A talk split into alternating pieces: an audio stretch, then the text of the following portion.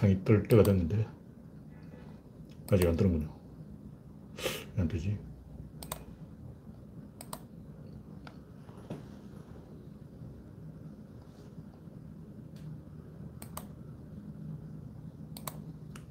네, 갈수록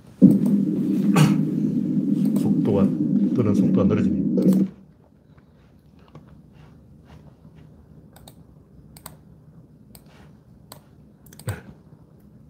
오늘은 어제 동영상하고 헷갈리지 않으려고 옷을 또 바꿔봤습니다. 랜디 로저님이 일발을 꺼내셨습니다. 우창님, 그레이스방님, 어서오세요. 마이크를 좀 당기고.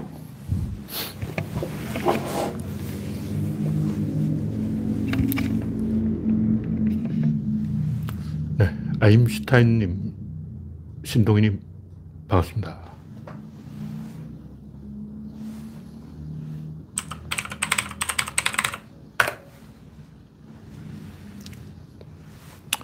화면에 이상이 있으면 말씀해 주시기 바랍니다. 네, 현재 14명 시청 중 구독자는 1860명. 여러분의 구독과 좋아요는 방송하는 사람에게 큰 힘이 된다는 설이 있습니다.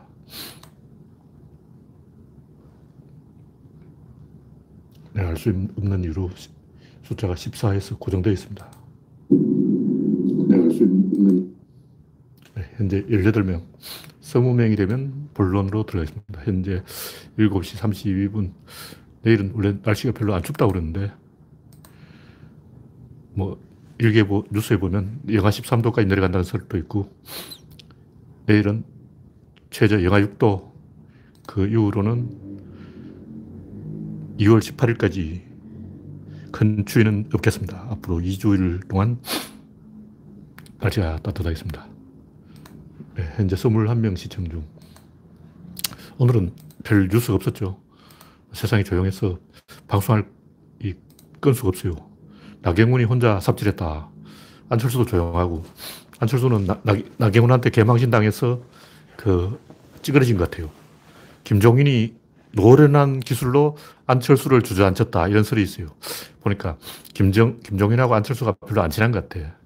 옛날에 뭐 멘티다, 멘토다 하고 멘토 놀이 할 때가 좋았지. 그때가 좋았어. 어. 멘티 놀이, 이것도 재밌잖아. 놀고 있네, 진짜. 얼어 죽을 멘티야, 멘토야. 아유. 영어 단어 하나 배웠다고 너 멘티를 아니? 멘티하고 멘토하고 헷갈리면 안 돼! 이러고. 초딩같이 어, 멘토 놀이. 아, 안철수 때 하던 여치찬란한 어린애 장난이죠. 어, 좀또 쪽팔리게 그런 멘티 놀이 하는 사람 있는지 모르겠는데, 한심한 짓이에요. 기레기들이 안철수 띄워주려고 뭐 멘티다, 멘토다 놀고 있네, 진짜로. 네, 붉은 노을님, 정미광님, 랜디로저님, 박영진님, 네오 앤더슨님, 어서오세요. 현재 32명 시청 중입니다. 네, 첫 번째 국기는 나시 오게. 제가 그렇게 이름을 붙인 건데, 나경원의 이 성적 정정, 이게 뭐야, 화렴정정도 아니고, 어, 무슨 정정, 발음하기도 이러면 성적 정정. 이건 뭐 중국의 동북공정 비슷한 거야. 성적공정. 와, 시진핑의 동북공정을 뺨치는 나경원의 성적공정. 대단해, 대단해. 하여튼, D 학점을 A 플러스 학점으로 팍팍팍 올려버렸다는 거 아니에요. 와, 이 기술이야. 보통 사람은 꿈도 못 꿀려. 만약 이걸 조민이 이런, 어, 걸 했다고 해봐. 조국 딸이 이렇게 했다 해봐. 난리가 났을 거야. 벌써 압수수색 들어갔어.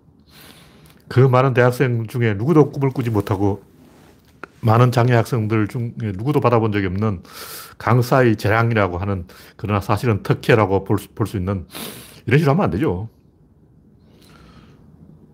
강사가 자기 마음대로 성적을 또 고치는 게 어딨어. 뇌물이지, 뇌물.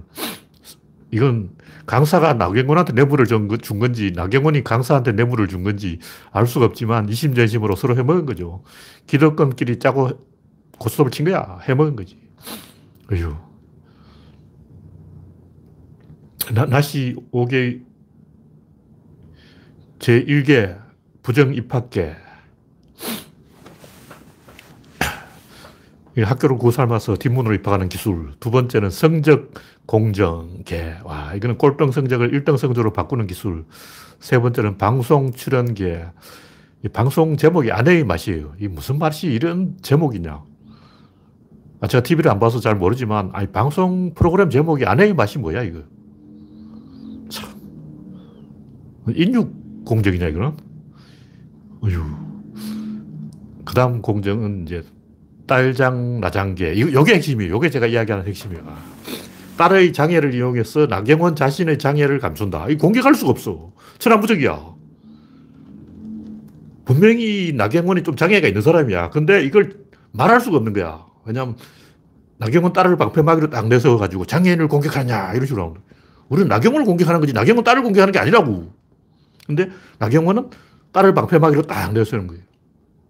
미국에도 이런 그 장애인 딸을 가지고 막, 어, 그 부통령 후보로 나서고 그런 정치 이용한 악당이 하나 있었죠. 그분도 여성인데 똑같아. 사라 페일린인가 그 이름 제가 까먹었는데 그것도 그, 그 양반도 장애인 딸을 이용해서 정치에 이용해서 비, 비열한 짓을 했어요. 네, 다음은 선거 이용계. 이 나경원 딸이라는 사람이 그 어, 선거판 나, 와가지고 뭐라고 했냐면 중국을 열어서 코로나가 들어왔다 하고 중국 비, 비, 비, 비하를 했다는 거예요. 코로나19는 중국 때문이다. 문재인이 중국, 중국인을 이국시켜서, 어, 코로나가 우리나라에 퍼졌다. 이런 선동을 자기 입으로는 참아 못하고 자기 딸한테 시켜서, 어, 장애인한테 그런 걸 시킨다고. 비열한 거죠. 이거는 비열함의, 비열함의 활용점정이야. 끝판왕이야. 최종 보스야. 이보다 비열할 수는 없다. 장애인 딸이 그런 말 하면 우리가 이거 비판할 수 없어. 뭐, 뭐, 뭐라고 해야 되나, 이거. 말을 할 수가 없는 거야. 음, 교묘한 속임수죠. 음, 비열함의 끝판왕이다. 그렇게 말할 수 있습니다. 기술이 현란하구나. 하여튼, 이런 식으로 더럽게 반칙 플레이를 대놓고 하면 안 돼요. 욕먹어야 돼요.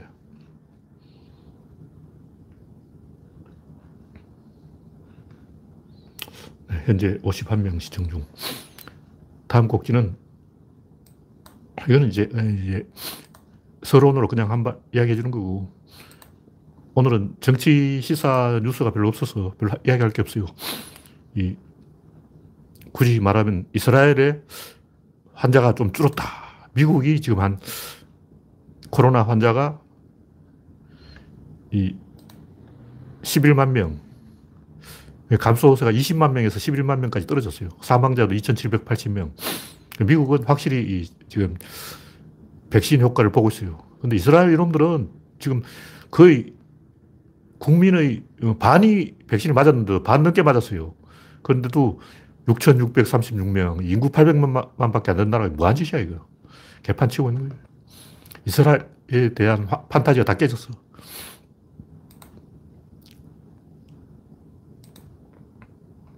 네. 그래서 오늘은 어제 했던 인상주의 이야기를 네, 좀더 하겠습니다. 토요일 이야기했죠. 인상주의 혁명.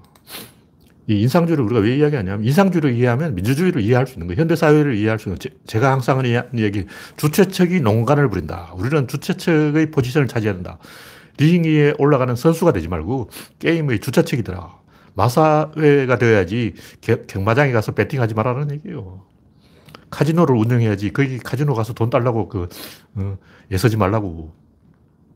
이 세상에 돌아가는 법칙이라는 거예요. 최종 보스가 돼야 된다는 거죠.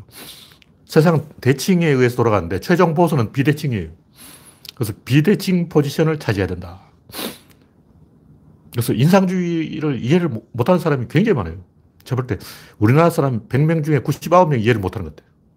한 명은 또 이제 감으로 대충 아, 따라가는 거지 이해하고 아 이게 인상주의구나 하고 알고 가는 게 아니고 그만큼 그 현대 미술이 어려운 거예요.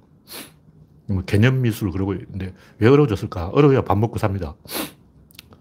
그래서 인상주의를 피상적으로 이해하기 쉬워요. 그냥 인상을 빡 쓰면 인상주의. 실제로 인상주의 그림 보면 전부 인상을 빡 쓰고 있어요.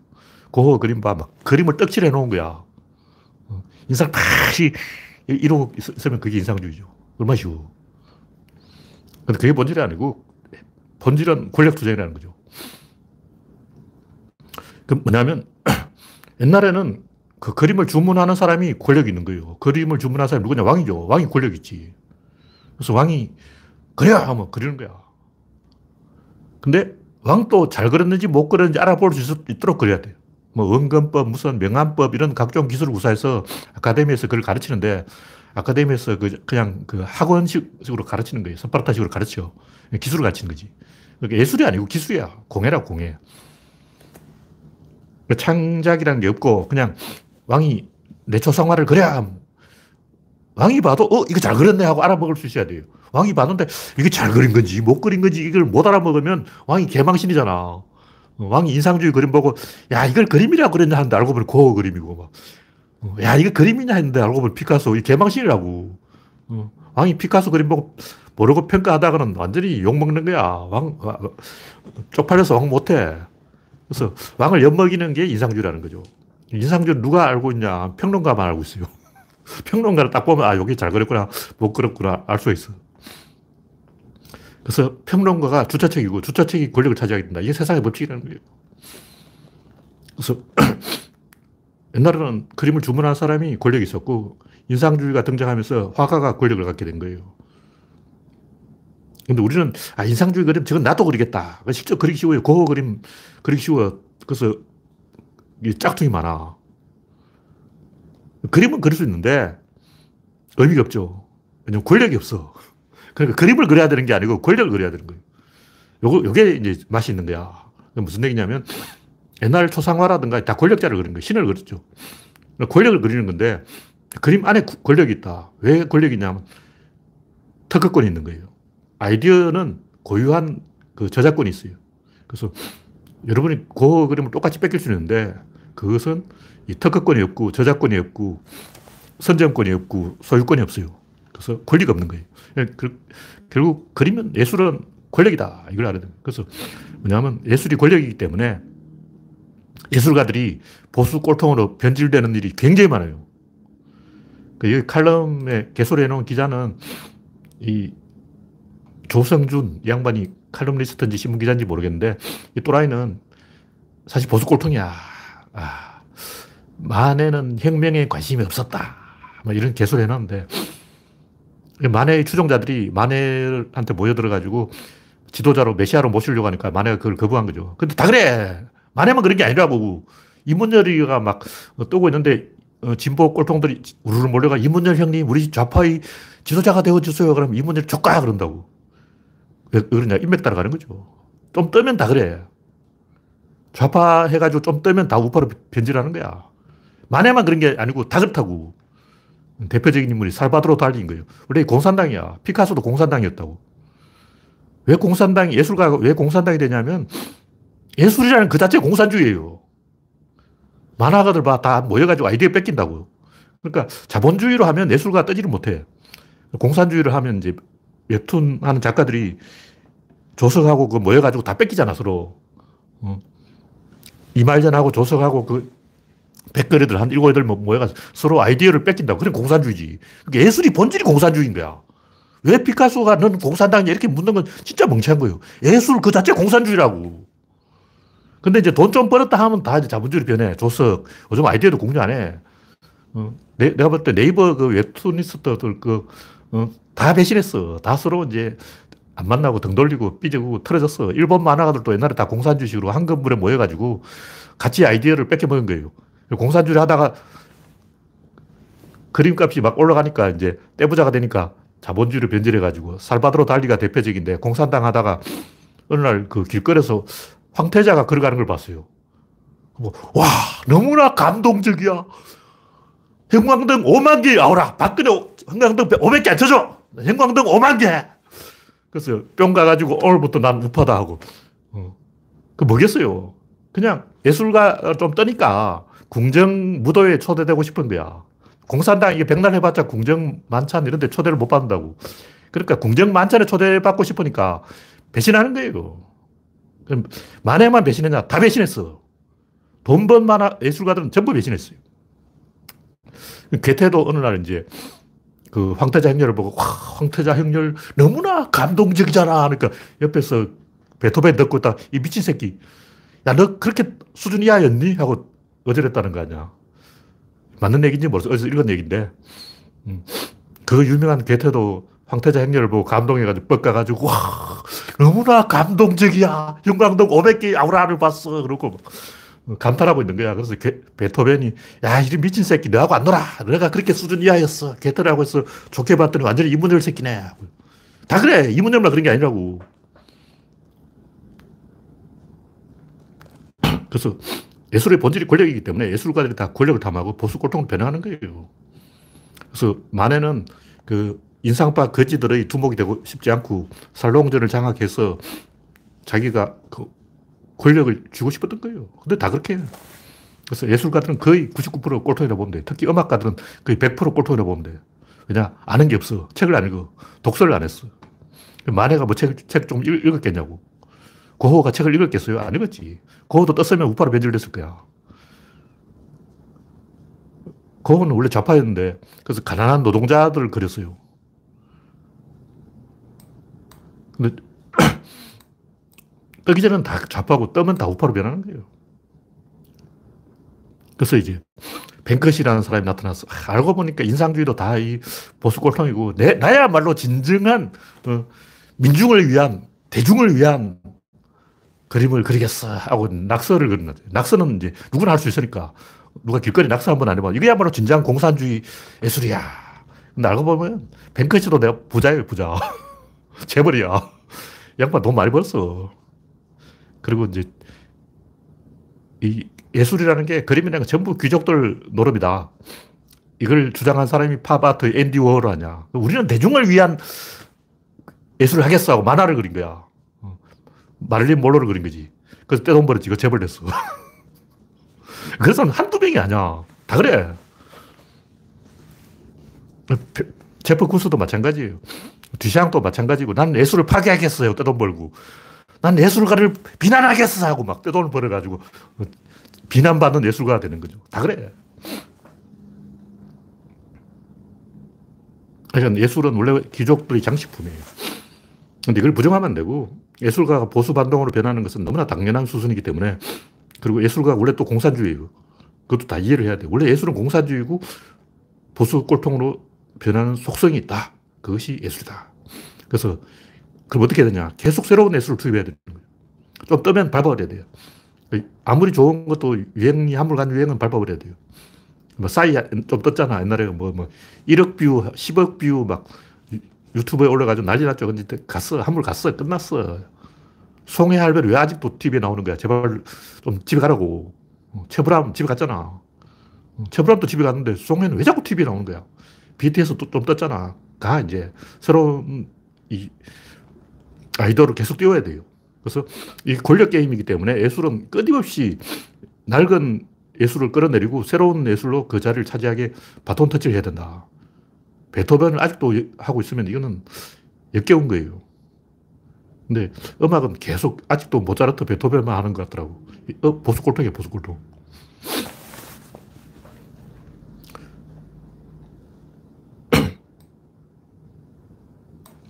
그래서 이게 예술의 속성, 속성이라는 것을 알아야 이 우리가 민주주의라는 걸 이해하고, 이해할 수 있어요. 그 민주주의도 마찬가지 계속 새로운 흐름을 만들어내야 돼요. 그게 한 번 좋았다고 막, 어, 그걸 계속하면 안 돼요. 그래서 이 좌파들하고 우리하고 뭐가 다르냐. 우리는 열린 민주당이잖아요. 열려있다는 것을 계속 물갈이를 한다는 거예요. 좌파들은 아직도 마르크스 이야기하고, 어, 200년 전이나 지금이랑 똑같아. 그러니까 베토벤만 줄기차게 이야기하고 그 새로운 음악을 안 받아들이는 게 이게 보수 꼴통이 뭐야. 그러니까 진중권은 보수 꼴통이에요. 열린민주당은 열려있기 때문에 계속 물갈이가 일어나고, 어, 진중권 같은 사람은 아직도 어, 마르크스, 엥겔스 그것만 줄기차게 200년간 이야기하는 그게 보수 꼴통이 뭐야. 그러니까 진정한 진보는 끊이면 물갈이를 해야 되는 것이다. 그래서 예술은 또 계속 물갈이를 하는 것이다. 이런 얘기죠. 다음 곡지는 서민충의 서민행동. 정철성이라는 분이 또 서민 교수의 이 윤서인을 손봐주고, 그 다음에 이제 류호정도 손봐주고, 서민도 손봐주고, 이 이 양반이 좀 떴어. 정철성 이 양반이. 저도 잘 모르는데 내가 페이스북을 잘 하진 않고 가끔 한 번씩 들어가 보는데 좀 뜬 것 같아요. 그러니까 우리 쪽에도 인물이 계속 나오는 거죠. 이번에 박영선도 서울시장 되면 좀 뜰 것 같고 계속 뜨는 거예요. 계속 세물을 발굴하는 거지. 서민도 오래된 양반인데, 이제 아이디어 고갈, 에너지 고갈, 강준만도 마찬가지고, 계속 새로운 인물로 바, 바, 바꿔치기를 하는 게 진보다. 강준만이 언제적 강준만, 20년 전에 강준만이죠. 근데 서민이 양반이 이제 뉴스가 뜨자마자 류호정을 비난했다가 다시 사과합니다 하고 막 개소를 해놓은 거야. 하루아침에 변하는 거죠. 제가, 저만 해도 뉴스가 뜨면 한 사흘 정도는 지켜봐요. 한두 번 속았냐고. 항상 이, 이런 뉴스는 당사자 말을 들어보고 종합적으로 판단해야 돼요. 박원순도 그렇고, 뭐, 보면 몇 달 흘러보면 대충 윤곽이 나오는 거야. 아, 그래서 그랬구나. 답이 나온다고. 하여튼 소인배가 따로 있는 게 아니고 소인배 행동을 하는 게 소인배다. 소인배는 왜 그랬을까? 자기를 스스로 그 떠드는 개미로 낙을 찍어서 그런 거예요. 일개미는 일만 하고 떠드는 개미는 떠들기만 하고 난장판 개미는 난장판 치고 소동 개미는 소동을 버리고 병정 개미는 전쟁을 하고 여왕 개미는 앉아있고 그러니까 자기 스스로 역할을 그렇게 아, 나는 호들갑 뜨는 역할이다. 나는 분위기 띄우는 역할이다. 나는 파, 호밀밭의 파수꾼이다. 파수를 봐야 돼 하고 호밀밭을 파수꾼은 또 웃긴 건데 호밀밭에 인간들이 와서 거기서 분가분가 자꾸 뜨는 거야. 왜 호밀밭을 사느냐고. 좀 더 다른 데 가서 하라고. 그래서 딱 파수를 보고 있는 거야. 젊은 남자들이 말이야. 대가리 피도 안 마른 건데 호밀밭에 딱 들어가지고 거기서 분가분가를 하고 있다니. 내가 감시해야 되겠어. 젊은 놈이 새파랗게 머리도 피도, 피도 안 마른 놈이 말이야. 그런 짓을 하고 있는 거예요.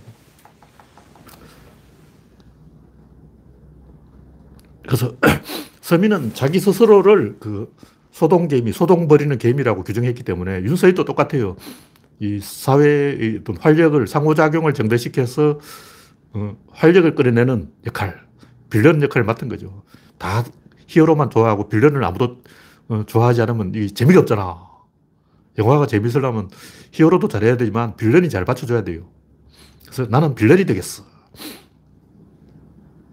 그죠.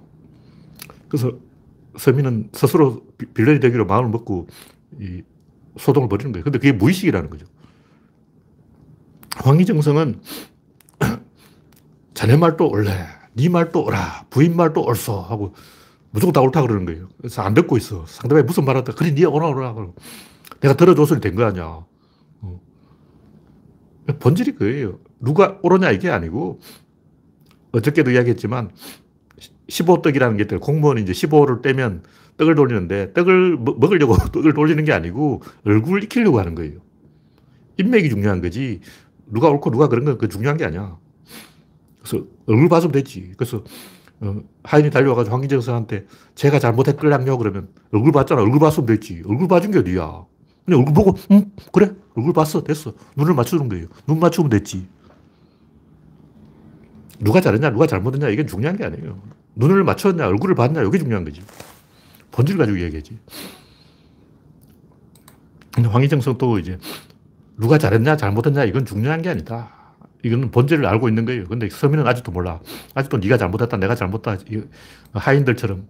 네가 잘못했다, 내가 잘못했다는 것은 하인들이 이제 황희정성한테 인정받으려고 황희정 선생님 제 쪽을 좀 봐주세요. 꼬맹이들 있잖아요. 초등학교 교실을 가봐. 선생님, 선생님, 선생님 하고, 제요, 제요, 제요! 그런다고. 봉수학당에 나오잖아. 어, 선생님하고 눈 맞추려고 그런 거야. 저도 어릴 때 교실에 80명이 앉아있어요. 초등학교 1학년 때. 선생님 한 명인데 학생 80명이 있으니까, 와, 이거 뭐 견적이 안 나오는 거야. 그래서 저는 포기했어. 그래서 선생님이 아는, 다, 정답 아는 사람 손 들어야 해도 손 안 들었어요. 80명을 속에 숨어 있는 게 차라리 나을 것 같아. 피, 피곤한 거라고. 그래서 어, 봉수 학당에 오수방이 저요, 저요, 저요 이거 하고 있는 거야. 서민은. 어휴, 눈 맞추려고 얼굴 한번 보려고 불쌍한 놈지. 그래서 무의식이, 서민의 무의식이 스스로 이제 생존 경쟁에 몰아넣어서 나는 눈에 잘 안 띄는 희비한 존재이기 때문에 어떻게든 제요, 제요, 제요 이거 해가지고 선생님 눈에 들어야 된다. 이런 강박관념을 가지고 있는 거예요. 황희정성은 어떠냐? 황희정성은 반대로 학생들이 제요, 제요, 제요 하는 것을 그 심리를 이해하는 거야. 그건 얼굴을 보자는 거지. 그 말을 들어줄 필요는 없다. 귀는 아예 딱 맞고 그냥 그래 눈을 맞춰주는 거예요. 그래, 니하고도 눈 한번 맞추고, 너하고도 눈 한번 맞추고, 너도 눈 한번 맞추고, 부인하고도 눈 한번 맞추고, 됐어. 본질을 그거라는 걸 알고 있는 거야.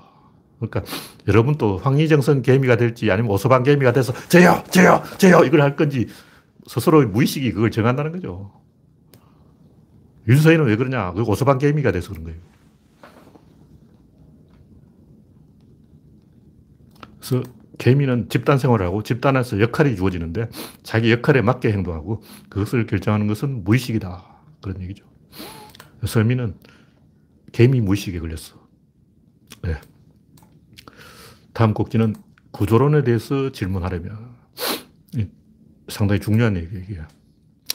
이 대화가 되려면 일단 말이 통해야 돼요. 근데 뭔가 어떤 장벽이 있고 말이 안 통한다. 저 사람하고는 뭔가 대화가 안 된다. 이런 느낌이 들면 말을 진행할 수 없어요. 네, 질문 중에 인간이 권력을 추구하는 최종 목적은 무엇인가요? 그것은 인간이 사회적 동물이기 때문에 사회의 결속을 유지하는 게 최종 목적이죠. 그러니까 개미는 집단 생활을 하는데 자기가 왜 집단에서 생활하지? 그걸 개미 자신한테 자신도 모르지. 개미한테 야 너 왜 그렇게 어, 개미 굴에 사니 독립해? 개미가 독립할까? 왜 내가 자꾸 개미 굴로 들어가지? 자기도 모르게 자꾸 개미 굴로 들어가는 거야. 근데 개미를 개미 굴에서 떼가지고 딱 혼자 놔두면 일주일 안에 죽어요. 왜 개미는 개미 굴에 떼놓으면 죽을까? 스트레스를 받아 죽는 거예요. 왜 스트레스를 받을까? 여왕 개미 페로몬을 못 맡으면 스트레스를 받아서 죽습니다. 마찬가지로 인간도 권력의 상호작용에서 소외되면 스트레스를 받아 죽어요. 윤서인은 왜 그런 짓을 할까? 그렇게 하지 않으면 스트레스를 받습니다. 기생충 서민은 왜 그렇게 할까? 그렇게 하지 않으면 스트레스를 받아 죽어요. 그 여러분 중에 주변에 딱 보라고 암 걸려서 죽은 사람이 저 사람 왜 암 걸려서 죽어서 스트레스를 받은 거예요. 그 사람 왜 스트레스를 받았을까?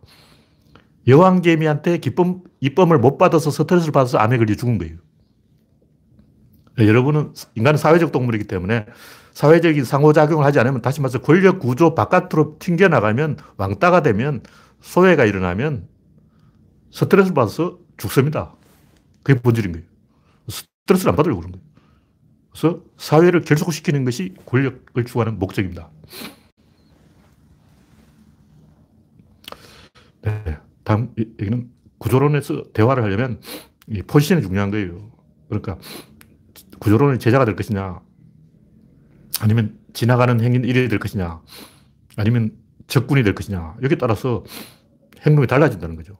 뭐냐면 예수님이 이제 제자들 앞에서는 원수를 사랑하라 이러다가 성전에 가서 그 장사꾼들 보고 막 몽둥이를 들고 막 휘둘러서 패버리는 거예요. 그래서, 어, 예수는 완전히 내로남불이네. 어제까지는 뭐 사랑하라 그러다가 오늘은 막 몽둥이를 휘두르고 깡패 행동을 하고 뭔 수작이야, 이거. 이렇게 오해하면 안 되고. 원래 제자들한테는 그렇게 말하고 적군은 조져버려요. 제자들한테는 오른쪽 뺨 때리면 왼쪽 뺨을 돌려대라 그렇게 하고 적군이 내 오른쪽 뺨 때리면 그 자리에서 죽여버리지. 그걸 말이라고 안 하고. 근데 이런 걸 가지고 어, 서민이나 진중권 같은 사람이 걸핏하면 뭐 내로남불 그러고 이 양반 예수한테 덤비는 인간이야. 예수, 예수가 전형적인 내로남불 아니야. 지 기분 나쁘면 몽둥이 좀 패버리고 지 기분 좀뭐 사랑하라 그러고 막 전형적으로 내로남불하면 예수 아니야. 근데 왜 기독교 믿냐고 진중권은. 진중권은 기독교 신도가 아니에요. 내가 볼 때. 배신자야. 예수님이 내로남불의 원조 아니야, 원조. 이런 거를 우리가 이해를 해야 돼요. 그러니까 제자들한테는 그렇게 하는 게 맞고, 적군은 죽이는 게 맞고, 지나가는 행인 일에 대해서는 또 그렇게 하는 게 맞고, 포지션에 따라서 말이 달라진다는 거죠. 당연히 그렇지. 그래서 이 제가 뭘 이야기할 때는 초등학생들 앞에서는 냉수도 마음대로 못 마시잖아요. 내가 냉수를 마시면 따라한다고. 그래서 말 조심을 해야 되는 거예요. 근데 예수, 공자도 실현을 했는데 공자가 괜히 뭐 신체 발부는 수지분말에 이 말 때문에 천년 동안 머리도 못 깎고 말이야. 공자 말 한마디 때문에 이제 이게 법이 돼가지고 굉장히 피곤해진다고. 이런 식으로 피곤하게 만든 사람 누구냐? 마호메시지. 이슬람교는 말 한 번 잘못해버려가지고 막 수천만 명이 머리에 터번 쓰고 막 이 무슨 고생이 더워 죽겠는데. 어. 말 한마디 잘못해가지고 수많은 사람이 그, 어, 엿댔잖아. 그래서 이 그런 것은 좀 가려서 들어야 돼요. 공자도 그 뭐 여자와 소인배는 뭐 가까이 하려면 기호로 이런 거는 논어에 선놈 미친 놈이 그 말을 논어에다 쓴 정자 그 새끼가 미친 새끼라고. 공자가 그런 말 했더라도 그거 지워버려야지. 논어를 누가 썼냐고 공자 쓴 게 아니야. 제자가 자기가 기억, 암기한 것만 쓴 거야. 그러니까 정자하고 자사가 둘이서 쑥덕쑥덕 해가지고 논으로 쓴 거라고. 근데 그런 건 빼야지. 어. 석가 말도 마찬가지야. 석가가 뭐 고기 먹지 말아 놓고 진짜 고기 안 먹고 그 미친 짓이야. 석가 고기 먹었어요. 고기를 가려서 먹어라. 이런 얘기죠. 너무 살생을 하지 말고, 음, 좀 봐가면서 먹어라. 이런 얘기지. 고기 전혀 먹지 마라. 이런 얘기 아니죠. 예수가 훌륭한 사람인 건 예수는 그런 식으로 그 융통성을 굉장히 많이 부여했어요. 성경을 읽어보면 예수는 뭐든지 이 유태인들처럼 율법사들처럼 고지식하게 고지고대로 어, 글자 그대로 읽으면 안 되고 해석의 재량권을 부여한 거예요. 그게 예수의 장점이에요. 근데 우리나라 개신교 개독들은 완전히 율법사야. 예수는 굉장히 유연하게 해석을 했는데 이 양반들은 정반대로 완전히 율법사처럼 꼬장꼬장하게 글자 한자 가지고 막 매달리고 성경에 글자가 이렇게 써졌어. 기억, 니언, 막 이거 따지고 있어.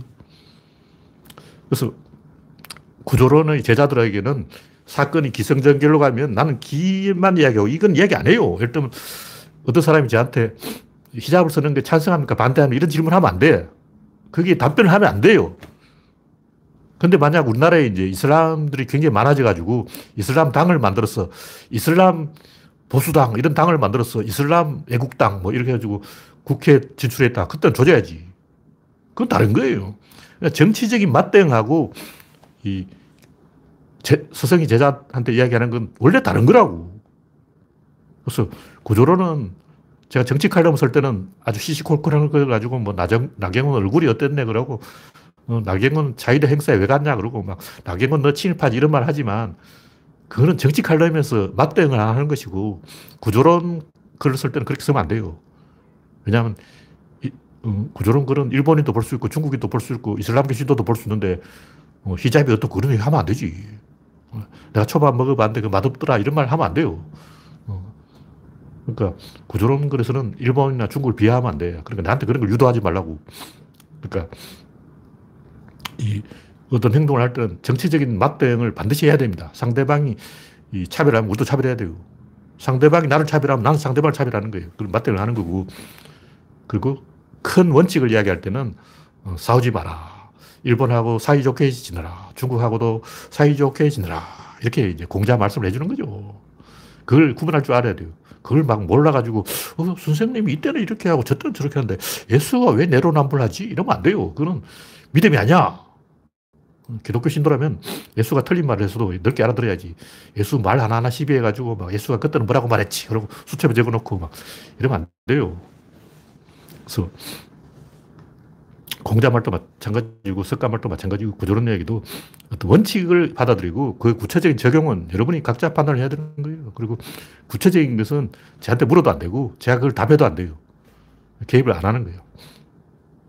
그렇지만 정치적으로 싸움이 붙었을 때는 존나 펴버려야 돼요. 그건 다른 거예요. 이런 것을 구분할 줄 알아야 우리가 대화가 된다. 그걸 구분 못하고 막 헷갈려 하는 사람하고는 아, 저 사람하고는 뭔가 얘기하면 안 되겠다. 초딩들 앞에서는 뭐라고 말을 못 하겠다. 이런 심리가 되는 거예요. 네, 다음 곡지는 질문과 답변. 뭐, 뭐 괜찮은 질문이 있어서 제가 답을 해내는데 출산율 감소로 인한 노령화는 어떻게 하면 되냐. 80살까지 살면 돼요. 이게 무슨 얘기냐면 출산율이 감소하는 게 장점도 있고 단점도 있다는 거죠. 출산율이 계속 증가하면 서울 집값이 더 올라가겠죠. 근데 출산율이 감소하기 때문에 서울 집값이 조만간 떨어질 거예요.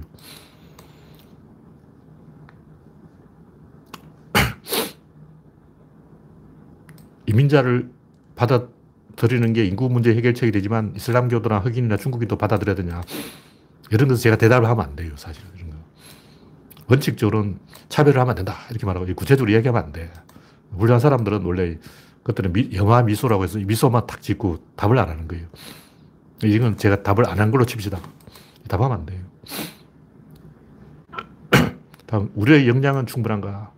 이 진보냐 보수냐 이게 이념의 문제가 아니고 역량의 문제예요. 우리가 역량이 없어서 진 거죠. 우리 역량이 어디냐? 역량은 열린민주당처럼 개방하는 게 역량이에요. 환경이 우리 편이에요. 그러니까 세상이 굴러가는 순방향이냐 역방향이냐 순방향으로 가면 흥하고 역방향으로 가면 망하는데 민주당은 순방향으로 가고 있고 정의당하고 국힘당은 역방향으로 가고 있기 때문에 환경이 적대적이에요. 그래서 계속 재수 없는 일이 일어나는 거예요. 저쪽에서는 문제는 왜 그렇게 재수가 좋냐 하는데 왜 맨날 지갑을 줬냐. 노무현도 지갑 주고 문재인도 지갑 주고 길바닥에 채이는 게 지갑이야. 근데 정의당은 아무리 지갑을 줄라 해도 지갑이 없어. 왜 그러냐고. 환경에 대해서 적대적인 태도를 취하니까 환경이 등을 돌려서 그런 거예요. 환경이 뭐냐? 주변 관계를 보라고. 일본은 지는 해고 중국은 떠는 해야 어디에 붙어야 되겠냐고. 뭐 지는 해에 붙는 게 그거 그 환경을 적대하는 행동이에요. 아침 해가 뜨면 일터로 나가고 저녁에 해가 지면 집으로 들어오는 거 아니야. 근데 친일파들은 저녁에 해가 지면 일하러 가고 아침에 해가 뜨면 집에 들어가고 희한한 놈들이야. 밤낮이 바뀌었어. 그 환경하고 반대로 가는 거 아니야. 물이 하루로 흐르는데 왜 거꾸로 상류로 가냐고. 물이 하루로 흐르니까 자기도 하루로 가야지. 물이 흐름을 따라가야 되는 거예요. 역사의 법칙을 따라가야 되는데 아, 요즘 IT 산업이 뜨는 건 나 기분 나빠. 옛날 꿀뚝 공장이 좋았어. 하고 꿀뚝 산업에 투자하겠어. 이건 멍청한 거 아니야. 워렌 버핏도 이제는 IT 산업에 투자한다 그러는데 코카콜라만 투자하고 그 멍청, 멍청한 거예요. 언제쯤 코카콜라 아직까지 하고 있어. 지금 애플 주식을 사야지. 참. 또 이 말 듣고 애플 주식 샀다가 나중에 어, 김동열 말 듣고 주식 샀다가 망했다 이러면 안 되고 하여튼 흐름이 그렇다는 거예요. 흐름을 따라가야 돼요. 그러면 운이 좋아져요. 그 흐름이 뭐냐? 흐름은 아까 주최측이 강화되는 거죠. 게임판에 신인이 계속 들어오는 거야. 더 많은 자원들이 이 디잉에 등판하는 거죠. 누가 등판하냐? 젊은이, 여성, 성소수자, 외국인, 주변부 인물들이 계속 이 선거판에 끼어드는 거예요. 그래서 축구장을 우리 쪽에 유리하게 기울여버리는 거예요. 그래서 그러면 우리의 역량이 뭐냐? 이런 주변부 인물을 우리가 장악을 해야 돼. 근데 장악하기 힘들어요. 그래서 열린주의로 가야 된다. 정의당처럼 다친주의로 가면 이 주변부 세력들이 우리 쪽에 가담을 안 해요. 예를 들면 노동자들이 정의당 지지한다. 왜냐하면 정의당은 노동자당이라 천만의 말씀. 노동자들이 정의당을 미쳤다고 지지하겠어요. 전혀 이해관계가 일치하지 않아요. 노동자는 다 집에서 가부장이라고. 다시 말해서 기득권이 집안에서는 노동자가 기득권이야. 근데 왜 정의당 말을 듣겠냐고. 그래서 이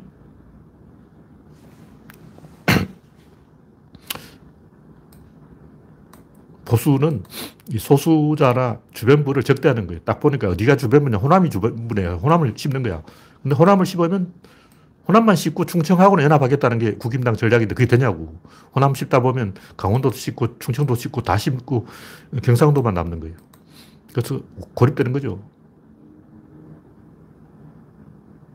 그런 식으로 적대 행동을 하면 안 돼요. 하여튼 이런 식으로 우리가 포용을 해서 일본도 포용하고 중국도 포용하고 북한도 포용하고 다 포용하는 정책으로 가야 되는 거예요. 제가 이제 일본을 비판하는 것은 이건 싸움이 벌어져서 그런 거예요. 싸움이 벌어졌을 때는 친일파를 조져야지. 그러나 큰 원칙으로 보면 일본하고도 손을 잡아야 된다. 그러니까 이 아까 얘기했듯이 적군하고 싸울 때는 일본 친일파를 조져버려야 되고 제, 제자들에게 이제 스승이 체면을 세울 때는 일본하고도 사이좋게 지내라. 왜 일본하고 싸우느냐? 음, 친일이면 어떠리, 친북이면 어떠리, 다 친하게 지내야지. 이렇게 이제 후배들한테 말해준다고. 그러나 실전에서는 그렇게 안 하죠. 실전은 죽여버리지. 이게 다른 거예요. 하여튼 미국 민주당도 주변부를 장악하고 있고, 통제 기술을 발전시켜 가는 거예요. 그냥 이 우리는 노동자 당이다. 우리는 농민의 당이다. 우리는 여성의 당이다. 이런다고 되는 게 아니고 그 다양한 세력들과 공존할 수 있는 기술을 발전시켜 야 되는 거예요. 그럼 어떻게 하면 다양한 세력하고 기술을 공존할 수 있을까? 그럼 신곡을 띄우면 돼. 무슨 얘기인지 알겠죠? 이, 여기는 전라도 사람 있고, 여기는 충청도 사람 있고, 여기는 강원도 사람 있고, 여기 할배가 있고, 여기 어린애가 있다. 뭐 다양한 사람이 막 섞여 있다. 그럼 서로 대화가 잘 안 된다. 그때는 싸이 노래를 틀어줘. 신곡을 틀어. BTS 노래를 틀어줘. 그러면 사람들이 와 하고 막 박수 치고 막 하나가 되는 거예요. 근데 흘러간 뽕짝 털고 막, 어, TV 조선 하는 거 있잖아요. 무슨 트로트, 뭐, 이런 옛날 노래 틀고 남진 나오나 나오면 젊은 애다 집에 가. 안 한다고. 그러니까, 왜 진보는 계속 새로운 걸 추구하냐. 낡은 것을, 어, 흘러간 노래, 옛날 노래, 뭐, 조용필 노래 틀면 젊은 애들 귀 틀어맞고 한편이 안 돼요. 그러니까, 나이 든 사람이 신곡을 배워야지 젊은이들이 나훈아 노래 배우고 남준 노래 배우고 뭐 조용필 노래 배우라. 이건 불가능한 거예요. 이건 무리수. 안 먹혀. 그래서 우리의 역량은 계속 신곡을 발표해서 새로운 패션이나 새로운 트렌드나 새로운 유행을 띄워서 다양한 세력, 성소수자, 여성, 외국인, 노동자, 노인, 이런 서로 호흡이 안 맞는 다양한 세력을 하나로 묶어내는 거예요. 이게 기술이라고. 그래서 신곡이 계속 안 나오고 신제품 계속 안 나오면 진보는 망하게 돼 있어요. 최근에 나온 신곡이 인터넷, 그 다음 나온 신곡이 스마트, 그 다음 나온 신곡이 인공지능, 알파고, 계속 신곡이 나온 거야. 옛날처럼 막 포철 뜨고 막 현대차 뜨고 옛날식으로 해가지고는 진보가 망하게 돼 있어요. 굴뚝 산업, 그러니까 삼성, 현대, 포철, 이런 현대조선소 뭐 이런 것만 계속 주가가 뜨면 진보는 망하는 거예요. 계속 새로운 IT 산업을 띄우지 않으면 망하게 돼 있다고. 구조적으로 그런 거예요. 네. 정치적 판단이 때는 김어준 입만 바라보는데 당연히 이건 안 좋은 거예요. 김, 김어준 입만 보면 되나.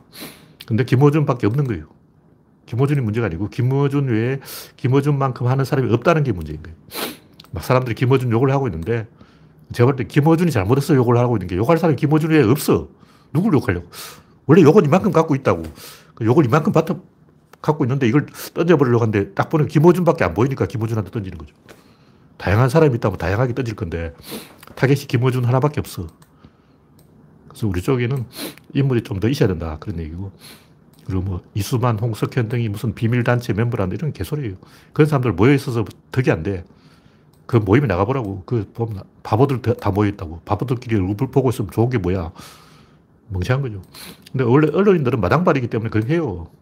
인맥 관리 한다고. 인맥 관리는 별 의미가 없다. 네. 빛은 어떻게 에너지를 낼까? 빛이 깨지는 게 에너지죠. 빛이 왜 깨지냐면 빛은 코어가 없어. 그래서 깨지는 거예요. 그럼 코어가 없는데 어떻게 존재할 수 있을까? 구조론으로 보면 코어가 없으면 존재가 불성립이에요. 그럼 빛은 광 속에 의해서 코어가 순간적으로 만, 들어진다 다시 말해서 빛이 가만히 있으면 붕괴해버려요. 근데 계속 진행하면 그 광 속으로 진행하는 동안은 코어가 순간적으로 만들어지고 또 깨지고 만들어지고 깨지고 이걸 계속 반복하는 거예요. 그것이 빛이다. 이건 구조론적으로 그렇다는 거지. 제가 물리학을 배워서 물리학적으로 그런 게 아니고 이 구조론의 이론하고 물리학 이론은 좀 다른 거예요. 구조론을 보면 그렇다는 거예요. 구조론 대칭을 추적하는 건데 대칭을 계속 추적하면 그렇게 이야기가 된다. 그런 얘기. 빛은 어떻게 혼자 속도를 낼까? 속도를 내는 게 원래 속도를 갖고 있어요. 빛은 전자에 잡혀 있을 때도 광속으로 존재하는 거예요. 광속으로 다다다 돌아다니다 튕, 튕겨 나가는 거라고. 그러니까 빛이 광원에서 전구에서 전구를 빠져나가기 전에도 전구 안에 있을 때도 광속이었다. 전구 안에 광속으로 돌아다니다가 팅 이렇게 튕겨 나온 것이다.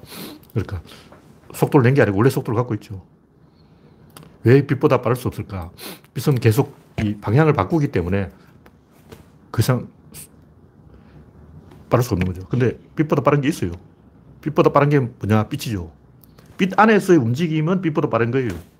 그러니까 빛이 이렇게 샥 간다는 것은 다리를 움직인다는 것이고, 그러니까 이 우사인 볼트가 100m를 10초에 달리는데 우사인 볼트가 100m 가리는 거리와 우사인 볼트의 다리가 움직인 거리는 다른 거예요. 우사인 볼트의 두 다리는 우사인 볼트보다 더 멀리 갔어.